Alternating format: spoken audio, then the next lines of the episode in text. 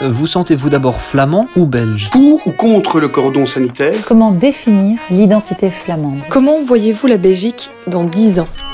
Dring Dring, le podcast de Dardar qui vous fait découvrir la Flandre à vélo. Les Belges francophones se posent plein de questions sur les Flamands. Pour tenter d'y répondre, je vais vous emmener en voyage dans toute la Flandre, à la rencontre de ses habitants, et le tout à vélo. Je m'appelle Aubry. Mes amis me reconnaissent de loin rien qu'à mon rire. Je serai votre guide pour ce podcast. Journaliste, je m'efforce d'expliquer les différentes facettes de la société flamande aux francophones. C'est pour ça que je m'investis dans Dardar. Depuis 5 ans, ce média propose le meilleur de la presse flamande en français.